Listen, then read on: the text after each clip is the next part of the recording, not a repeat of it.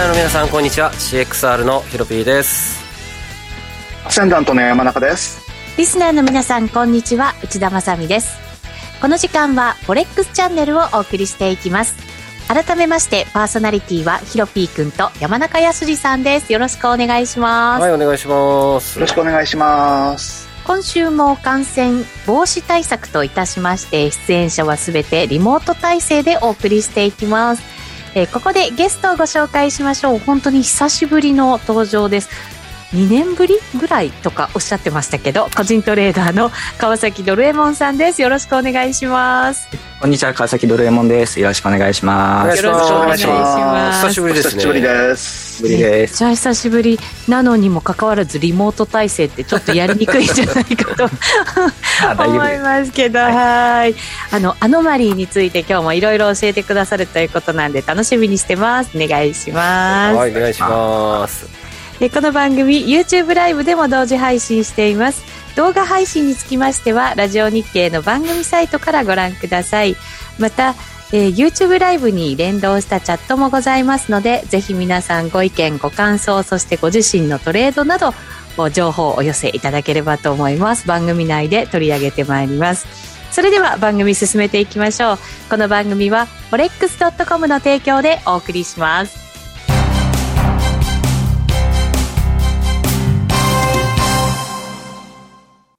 ノックアウトオプションが目標へと導く。よりシンプルな新しい通貨取引。forex.com では柔軟な証拠金設定、リスク限定、簡単なトレード設計のノックアウトオプションの取引が可能です。最大損失を限定し、高い資金効率を利用しながら利益獲得が狙える画期的な商品で、1000通貨相当から取引いただけます。ノックアウトオプションならリスクをコントロールしながら機会を逃さない。トレードに優位性を。ノックアウトオプションや FX なら forex.com でぜひお取引を。講座のお申し込みや詳細は forex チャンネルの番組ページをご覧ください。外国為替証拠金取引及びオプション取引は元本及び収益が保証されているものではありません。FX 取引はレバレッジを利用して取引代金に比較して少額の証拠金で取引を行うために相場の変動による価格変動やスワップポイントの変動により思わぬ損失が発生する場合があります。お取引の前に契約締結前交付書面などを必ず熟読し、取引の内容、危険性などをご理解いただいた上で、ご自身の判断と責任にてお取引ください。ストーン X フィナンシャル株式会社金融商品取引業関東財務局長金賞第291号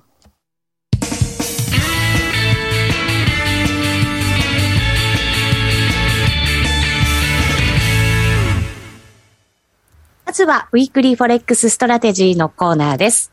このコーナーでは、最近のトレードとマーケット戦略について伺っていきます。今日も YouTube ライブをご覧の皆さんには、トレーディングビューのチャートを使って解説してまいります。この人気の分析ツール、トレーディングビューは forex.com で口座を開設すると利用できるツールとなっています。ぜひ口座を開設して使ってみてください。さあ、それではまずは山中さんからいきましょうか。ドル円現在114円、66銭から67銭あたりでの取引ということになっています。はい、えー、先週放送時点では、115円の85銭のショートを持っていて、まあ、なかなかいい感じだったんですけど、その日のニューヨーク時間に、はい、えー、とりあえずストップをもうコストまで下げてたので、ストップがつきました。はい。えー、なんと高値が115円の87銭で、ちょっとうんっていう感じだったんですけど、まあ、あのー、やられてはいないんでよしというところだったんですが、その後はですね、なんだかもうずるずる下がってきて、まあ、金曜日の朝方にはすでにもう高値のその切ったところから1円下がってて、どうしたもんかなと思ってたんですけども、金曜日、まあ、ニューヨーク市場で、ちょっとここで売るのもどうかなと思ったんだけど、115円で売りました、また。あ、そうですか。はい、あのー、ちょっとどうも、ウクライナの方がうさんくさい感じで、まあ、もし、あのー、なんて言うんでしょうね、いいニュースが出たら、まあ、もちろん買い戻されるだろうなとは思ったんですけど、悪いニュースが出た場合に崩れる方が大きいかなというふうに思って、そしたらなんか週明けにちょっときな臭い感じだったんですけども、えー、その後、えー、結局はその、ロシアと、まあ、アメリカとの首脳会談が行われるというニュースの割には、まあ、戻りが鈍かったんで、まあ、これはなんとなく、まあ、持ってて安心かなということだって、えー、まだ持ってはいますね。ただ、これでも意外と下がらないですよね。じわじわっていう感じはね、しますよね。朝方がね、ちょっとやはりあの昨日のニューヨークタイムのニュースでもって、一時114円の48銭っていうところまで行ったんですけれども、でも、その後は下がりきらずに、今ちょっとじわじわとなんとなく底固めしてるようにも見えるんで、うん、まあちょっとどうしたもんかなとは思ってます。そうですね。ヒロピー君、これ、ウクライナに絡むニュースって本当にいろんなニュースが入ってきていて、週末、先週末はそのバイデン大統領とプーチン大統領のその首脳会で行われるんじゃないかっていうようないいニュースも入ってきた中で、はい、今週に入ったらなかなかそううまくいかないぞっていう感じもあって。ねそうですよね。うん。まあ会談するだけで別に解決するとは決まってないんで、会談するだけでリスクオンになってる時点でなんかおかしな動きでしたけどね。あ確かにそうですね、うん、株も今日は大きく下げてということなので、はい、これ、どうしますかね、ドル円ね。僕も戻り売り、115円で売り差し値しようかなってしてたんですが、ずるずるいってしまったんで、うん、ポジションはユーロ円のショートのみになってます。あなるほど、はい。えっと、ちょうど131円の手前から売ったのかな、ユーロ円を。うん売ってるのを1個だけ持ってるんですけども、で、ポンド円も持ってたんですが、ショート、ちょっとボラの高さでギリギリストップ引っかかって、そこから落ちちゃったんで、残念だったんですが、はい、えっ、と、ロシア侵攻、まあ、もはやすでに侵攻中みたいな感じなんですけれども、うん、その割にはあんまり落ちないなと思ってます、正直。ああ、うん、確かにそうですよね、うん、まあ、あとはなぜかフランス発信でポジティブニュースがよく出るので、まあ、マクロンさんの票取りなのかなと、大統領選ですね。はい、なんか、うん、誰の動きもそんなふうに見えません？バイデンさんもそうだし。いや、インフレがかなりひどくなってるんで、各国の政治家、力が弱ってきている、影響力が弱っているので、まあ、なんとかしたいんでしょうね。うん、はいえー、コメントにもですね、岐阜の雑巾屋さんから、北京オリンピック終わったらすぐに動きましたね、ロシアといういや、そうですね。もうやっぱりもうやる気満々だったんじゃないですかね、計画立てて。だって会談するよって言って、完全に無視した行為をやってしまったので、昨晩。まあ、計画的だったんだろうなと思いますけどね。はい。その一方で焼き鳥さんからは、ウクライナ関連のニュースは何が本当なんだかよくわからないと。いや、本当ですね。それも、はい、おっしゃる通りという感じですよね。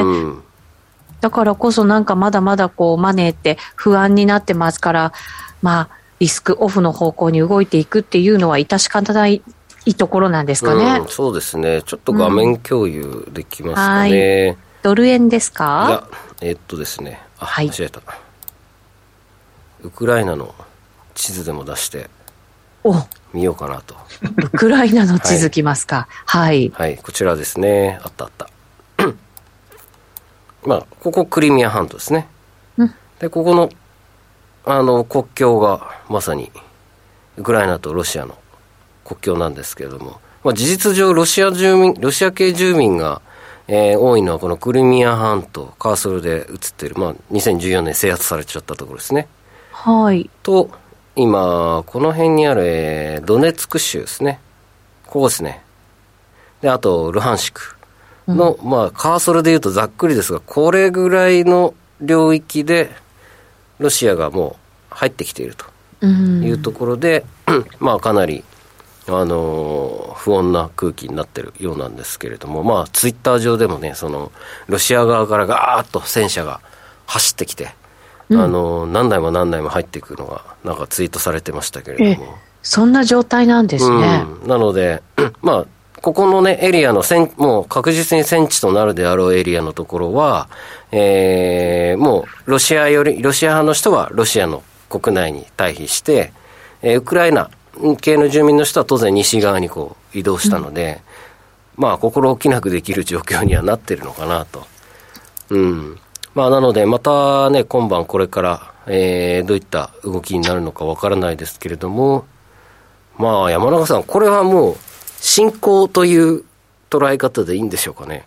いやこれ、侵攻以外の何もんでもないですよね。そうですよね。二つのあの自治共和国を、まあ、ロシア側が、まあ、独立を認めた上で、うん、あの平和を維持するという勝手な名目でもってですね、うん、あのまあ、要は、ロシア軍を駐留させるっていうことで、まあ、ある意味、完全に国境の位置を変えようとしてるとしか思えないですよね。うん、まあそうですよね。まあ多分あれじゃないですか、米ロ首脳会談はこれもうないんじゃないですかね、この調子だと。まあそうですよね。これで、もし弱腰になって、NATO 側が、いや、あの、領土を犯してないみたいな 残念なコメントが出るような気もしなくもないなとか。まあ、もしそういうことになったら、なめられても、あのクリミアの時と同じで完全に併合されるパターンです、ね、そうですね、完全にすっと終わってしまって、うん、何あの本当にクリミアパターンですよね、まあ、何事もなく、すっと。うん、うんただ、まあ、今回はあれですよね、まあ、いろんな情報は工作してたとはいうものの、アメリカ側が発表してて、はい、そのロシアはもう攻める気満々だだとか、うん、いつ攻撃してもおかしくないとかっていうのを次から次へと、うん、あのまあ、暴露しているという状況で、うん、まあ、それが正しかったっていうことは分かりましたね。まあ、本当そうですね。ドイツ、フランス、イギリス、何やってるんだろうと僕は思うんですけれども。本当にあの、特にマクロン大統領、あなた何やってたんですかっていう感じなんですけれども。かなりね、あの、動きとしてはすごく早くて、本当に世界平和のために動いてくれてたっていうのはありますけれども、全く無視されてたってことですよね、プーチンそうですよね、だからまあこうなってくると、もうちょっとあのやっぱり西側としてもメンツがあるので、うん、経済制裁に、今日にでも動くとは思いますけどもね。まあそうですね、カナダはもう発しましたね、カナダは、えー、経済制裁ということで。でね、まあでももう、そんな経済制裁しても、ロシア、制裁慣れしてますし、これ以上制裁されようがないところまで来てるような気もするので、うん、あともう一つ僕が個人的に考えてるのは中国が習近平主席がなんていうかですねドネツク州人民共和国を認める的な。まあ、台湾に対して何かやらかしかねないっていうのがちょっと怖いですね。ねはい。いやー、ちょっとね、考えもんですね。で、その割には為替市場全然動きが動いてなくはないですけれども、うん、いや3円ぐらいいっちゃってもいいんじゃないのっていう。もっと、いや、もっと全然リスクオフで動いてもいいんじゃないかと思ったんですけど、うん、ただ、あれ、クリミアの時もそんなには動かなかったんですよね、あれね。クリミアの時はあまりにも早くて、すっとやってしまったので、あれですよね、うん、まあ、下がったっちゃ下がったんですけども、なんか全然、今回の方が重いじゃないですか、明らかに。あの、ことの出来事としては。うね、うん、うんまあ、そういった意味ではもっともっと下やってもいいんじゃないかなとか思ってたんですけれども。まあ、ただあの、同じ為替でも、ロシアルーブルは相当動いてますよね。あまあそうですね、ルーブルはそうですね。はい、あのロシアルーブルは去年の10月以来のドル高ルーブル安の水準に今来てるんで、うん、でまあ、チャート見ててもなんかもっといっちゃいそうな感じがしますね。はいはいはいはい。ドルルーブル、ちょっと見ちゃいますか、ドルルーブル。これも出せるんですか、ルーブルも？えー、確かあります出せますよ。はい、すごいな。しかも、フォレックスドットコムで扱ってますから、ドルルーブルは。おそうなんですね。そこまでは私もチェックしてなかったですね。はい。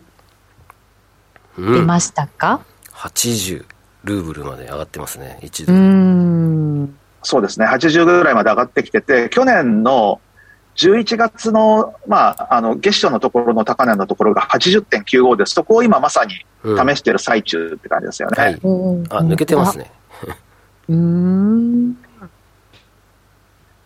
しっかりとこの辺りは動いてるなっていう感じなんですね。そうか、年初来、あの、ドル高値、いろいろ安値はもう完全に更新してきてますからね。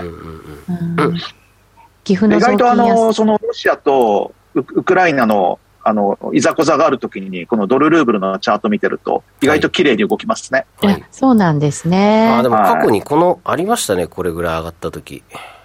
うん、あの週足で見ると、だから2020年の11月とか、あとは3月とか、うん、全然、あたりが。あれですね、史上最高値ではまだないんですね。まだないですね、はい、はい、結構。まだないんですけれども、でももう、あ、でも時間の問題かもしれないですね。結構、うん、あのまあ、やあのいわゆるルーブル安値圏でずっとへばりついてるって感じですよね。うん、あそうかクリミア半島この辺かな。うん2014年の初めですよね。14年か。ごめんなさい、失礼しました。はい、16年を見てました。ああ、そうかそうか。2014年の当時も、まあ、こう見えてたやつですね。それで、あのー、2014年のところで一気に行って、はい、まあ、あのー、2015年ぐらいのところで一旦ピークをつけたんですけど、はいまあ、でもその後は基本的にはドル高相場ですよね。うん、どちらかというと。うんうんうんうん。なるほど。いやー、読めないっすね。いや、もっとリスクオフに動くと思うんですけど、思ってたんですいや、僕ももっとリスクオフで、あの、円高、特にユーロ円なんかは大きく崩れるかと思ってたんですけどね。はいいや、そうなんです全くですね。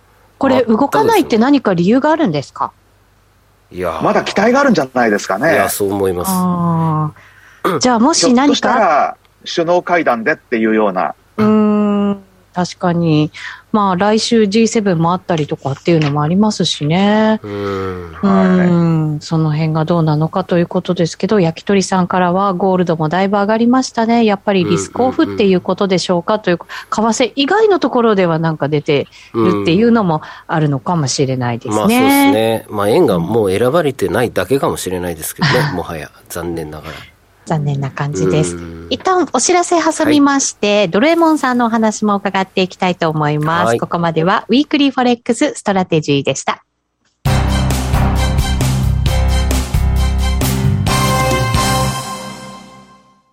ノックアウトオプションが目標へと導く。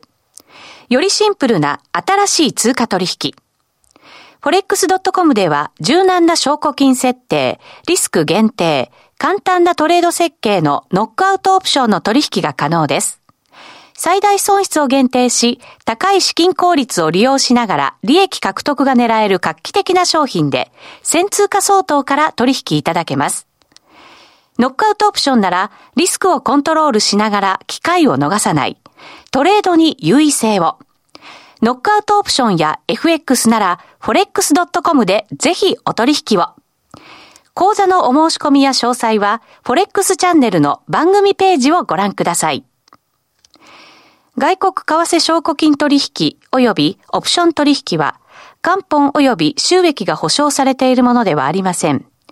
FX 取引はレバレッジを利用して取引代金に比較して少額の証拠金で取引を行うために相場の変動による価格変動やスワップポイントの変動により思わぬ損失が発生する場合があります。お取引の前に契約締結前交付書面などを必ず熟読し、取引の内容、危険性などをご理解いただいた上で、ご自身の判断と責任にてお取引ください。ストーン X フィナンシャル株式会社、金融商品取引業、関東財務局長、金賞第291号。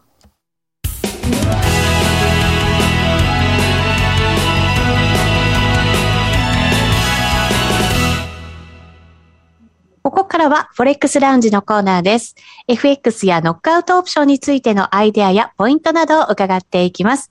今日のゲスト、久しぶりのご登場です。川崎ドルエモンさんです。改めてよろしくお願いします。はい、よろしくお願いします。お願いします。お願いします。ドルエモンさんといえば、アノマリー。アノマリーといえば、ドルエモンさんという感じが、はい、ありますので、もう来週からもう3月相場入り？そうか、来週、再来週？ね、はい、そうですよね。なので、今日はちょっといち早く、その3月のアノマリを教えていただこうと思います。はい。はい。えー、と3月ですね。えっ、ー、と、まあ、もうすぐ3月、えー、今が2月下旬ということで、まあ、もうすぐ3月ということで、えっ、ー、と、過去のですね、3月のアノマリを紹介できたらなと思っています。はい。ね、えっ、と、月足の、えー、数を数えてみるとですね、3月注目なのが、ズバリ、ポンド円とメキシコペソ円が注目になっていまして、えっ、と、ポンド円、えー、月足を過去20年間数えてみると、はい、陽線をがついた回数が14回、うんうんうん、陰線回ついた回数が6回とですね、陽線ついた回数が多くなっていると。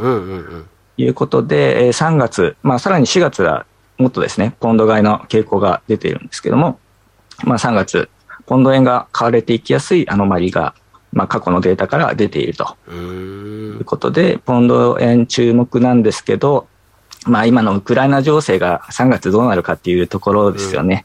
収束して、えー、くれればポンドも上がっていくでしょうし、まあ、ウクライナと、えー、まあ、隣国ですから、まあ、上がっていく可能性もありますけども、まあ、今のウクライナ情勢を見る限り、そのままもしえー、民間の被害とかですね、報告されたら多分、また円高でユーロはリスクとして、まあ、売られてあ、ポンドは売られていく可能性もあるのかなとは思っているところです。うん、はい、これでも3月、4月って強いですもんね、傾向としては本当は、従来は。はいということなので、本当下がったら買い、下がったら買いってこの2ヶ月していくと結構面白そうな月の並びではあるわけですね、本来はね。そうですね。まあ、特に4月とかはポンドが、ポンドドルとか17回過去20年間中要線ついてますので、4月。まあ、そのあたりとか注目してもいいのかなと。まあ85%の確率で4月はポンドドル予選ついていたということで。強いですね、ポンド。ポンド円もポンドドルもポンドスイスも特に4月は。うん。これは、姉さん、あの、無限難品っていう 必勝法があるんですけど、いかがですか？また私にそれを勧めるのね。1日1万通貨ずつまでって決めて。でもこれ、ウクライナ情勢本当にちょっと、あの、落ち着いたろとしたら面白くないですか、はい、まあ、そうですね。ねまあ、逆にね、今月から3月一瞬急落していって。はい。買い場になるかもしれないっていう、はい、ちょっとね。で買うという。刺されたくないんですけどね。はい。はい、えー、っと、その他、はい、ね、さっきメキシコペソもっておっしゃってたので、その辺もじゃあちょっと伺っていきましょうかね。はい、そうですね。3月はですね、メキシコペソ円も注目でして、えー、メキシコペソ円過去14年間中だけのデータになるんですけども、過去14年間中なんと10回も陽線がついていてですね、陰線がついたのが残り4回だけと、かなりの確率でポンド、あ、ごめんなさい、メキシコペソ円、えー、3月はですね、月足陽線になりやすいまあ、過去のアノマリデータが出ているということで、まあ、メキシコペソもですね、まあ、ドル、アメリカの隣国ですから、まあ、その辺も影響しつつ、3月上昇しやすいのかなと思っているところです。ここもね、新興国はインフレとかも結構気になるところじゃないですか。うん、はい。ね、そうすると、やっぱりちょっと、利上げとかしなきゃいけないんじゃないのとか、そういうこともありますもんね。うん。そうですね。メキシコペソ最近も利上げしましたし、まあ今後もちょっとするっていう噂があるので、はいまあ、スワップ運用で、まあ、長期はちょっと8月とかは下落しやすいアノマリもありますので、まあ、短期的にですね、まあ、3月、しまあ、伸ばして4月あたりぐらいまで、ちょっとスワップと、まあ、難品とかもいいと思うんですけど、うん、まあ、スワップ運用を見ながら、まあ、ロングポジションを持ってみるのも面白いのかなと思いますね。はい。なるほど。わかりました。なんかこれも年末にかけてちょっとなんか上がっていく通貨って、ランドもそうですし、ペソもそんななんか傾向がちょっとありそうな感じがね、ありますね。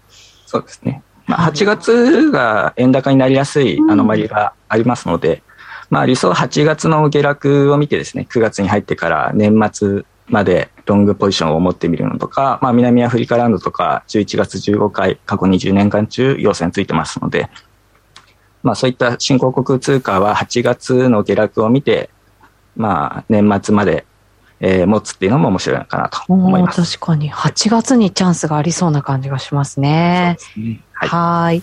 で、じゃあその他、えっ、ー、と、ドルストレートと黒線に関しては、これ、もう日別で、日足で全部準備してくださったんですね。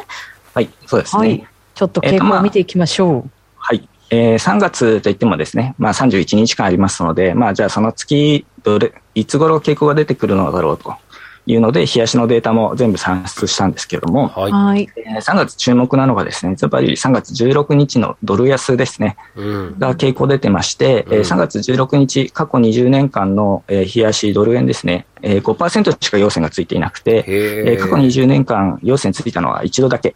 で、あとすべて陰線だったというデータが取れていて、さらにポンドドルですね、86%の確率で予選がついていますので、えー、8あごめんなさい、3月16日、ドル安の傾向があるのかなということが過去のデータからわかるかなと思います。まあ、FMC 前後ですよね。ちょうどこの日なんですよね、はい、発表が。政策金利？そうなんですよね。ドル安なんですね。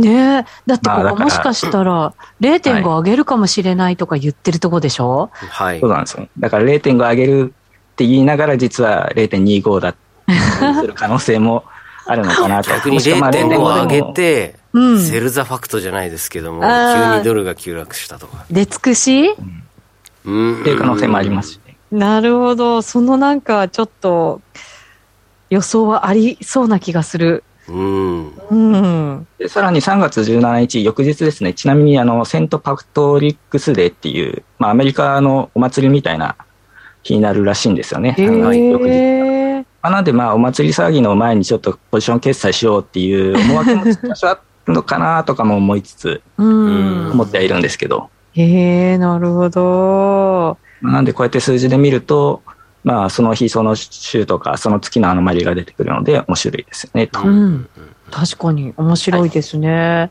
クロス円も準備してくれました。これも特徴ありますか、はい、はい、えー、クロス円ですね。先ほどメキシコペソ円3月、要線つきやすいですよ、という紹介をさせていただいたんですけども、えー、メキシコペソ円ですね、冷やしも見てみると、3月17日の冷やしの行線確率が83%。で、うん、えー、3月20日はですね、えー、今年は日曜日になってしまうんですけども、92%陽線がついていて、それ以降もですね、70%台で冷やしの陽線確、えー、回数が、確率が高くなっているので、えー、メキシコペソ円ですね、3月の後半あたり、えー、上昇していきやすい傾向がありつつですね、さらに、えー、黒線、その他の黒線も見てみると、えー、3月25日以降、結構陽線確率が高くなっているので、うん、えー、3月後半、陽線がつきやすいのかなと。円安になりやすいのかなということが、まあ数字として出ているという感じですね。確かにそうですね。その中でもメキシコペソ円は本当に顕著にその傾向が出てますもんね。そうですね。うん。まあ、なので、メキシコペソ円を、まあ、半月だけとか持つのも面白いのかなと。3月17日ぐらいからえー、3月月末までですね、持ってみるのも面白いのかなと。確かに。山中さん、3月にメキシコペソが強いって何かあり、思い当たるのあります？うん特に思い当たるのはないですよね。あの、別に、あの、セントパトリックがっていうのもメキシコっていうイメージではないですしね。うんどちらかというと、年度末、日本の年度末の方が影響してるのかなと思ってまして。可能性ありますよね、大変ですからね。はい、そうなんですよ。ちなみに、えー、3月31日の日経平均の陽線確率も過去30年間分出してるんですけども、はい、日経平均のか、えー、3月31日の、えー、陽線確率で6%しかなくてですね。えー、まあ、年度末3月31日の冷やし日経平均は下落しやすいと、2線がつきやすい。まあ、じゃあドル円は売りやすいんですかね。ね、確かに。でもメキシコペソ円のこれ、3月16日もに買って、それからずっと月末まで持つっていうのもなかなかいい案ですね。うん。とね、なんか、ちょっと真剣に考えちゃいました。はい。はい。まさ皆さんやるということで、それで。ちょっと考えます。はい。はい、さて、そろそろ番組はお別れのお時間近づいてきました。この後 YouTube ライブで延長戦がありますので、引き続きお付き合いいただければと思います。ラジオの前の皆さんとはそろそろお別れとなります。来週またお耳にかかります。今日のゲスト、川崎ドレーモンさんでした。ありがとうございました。ありがとうございました。ありがとうございました。ありがとうございます。この番組は forex.com の提供でお送りしました。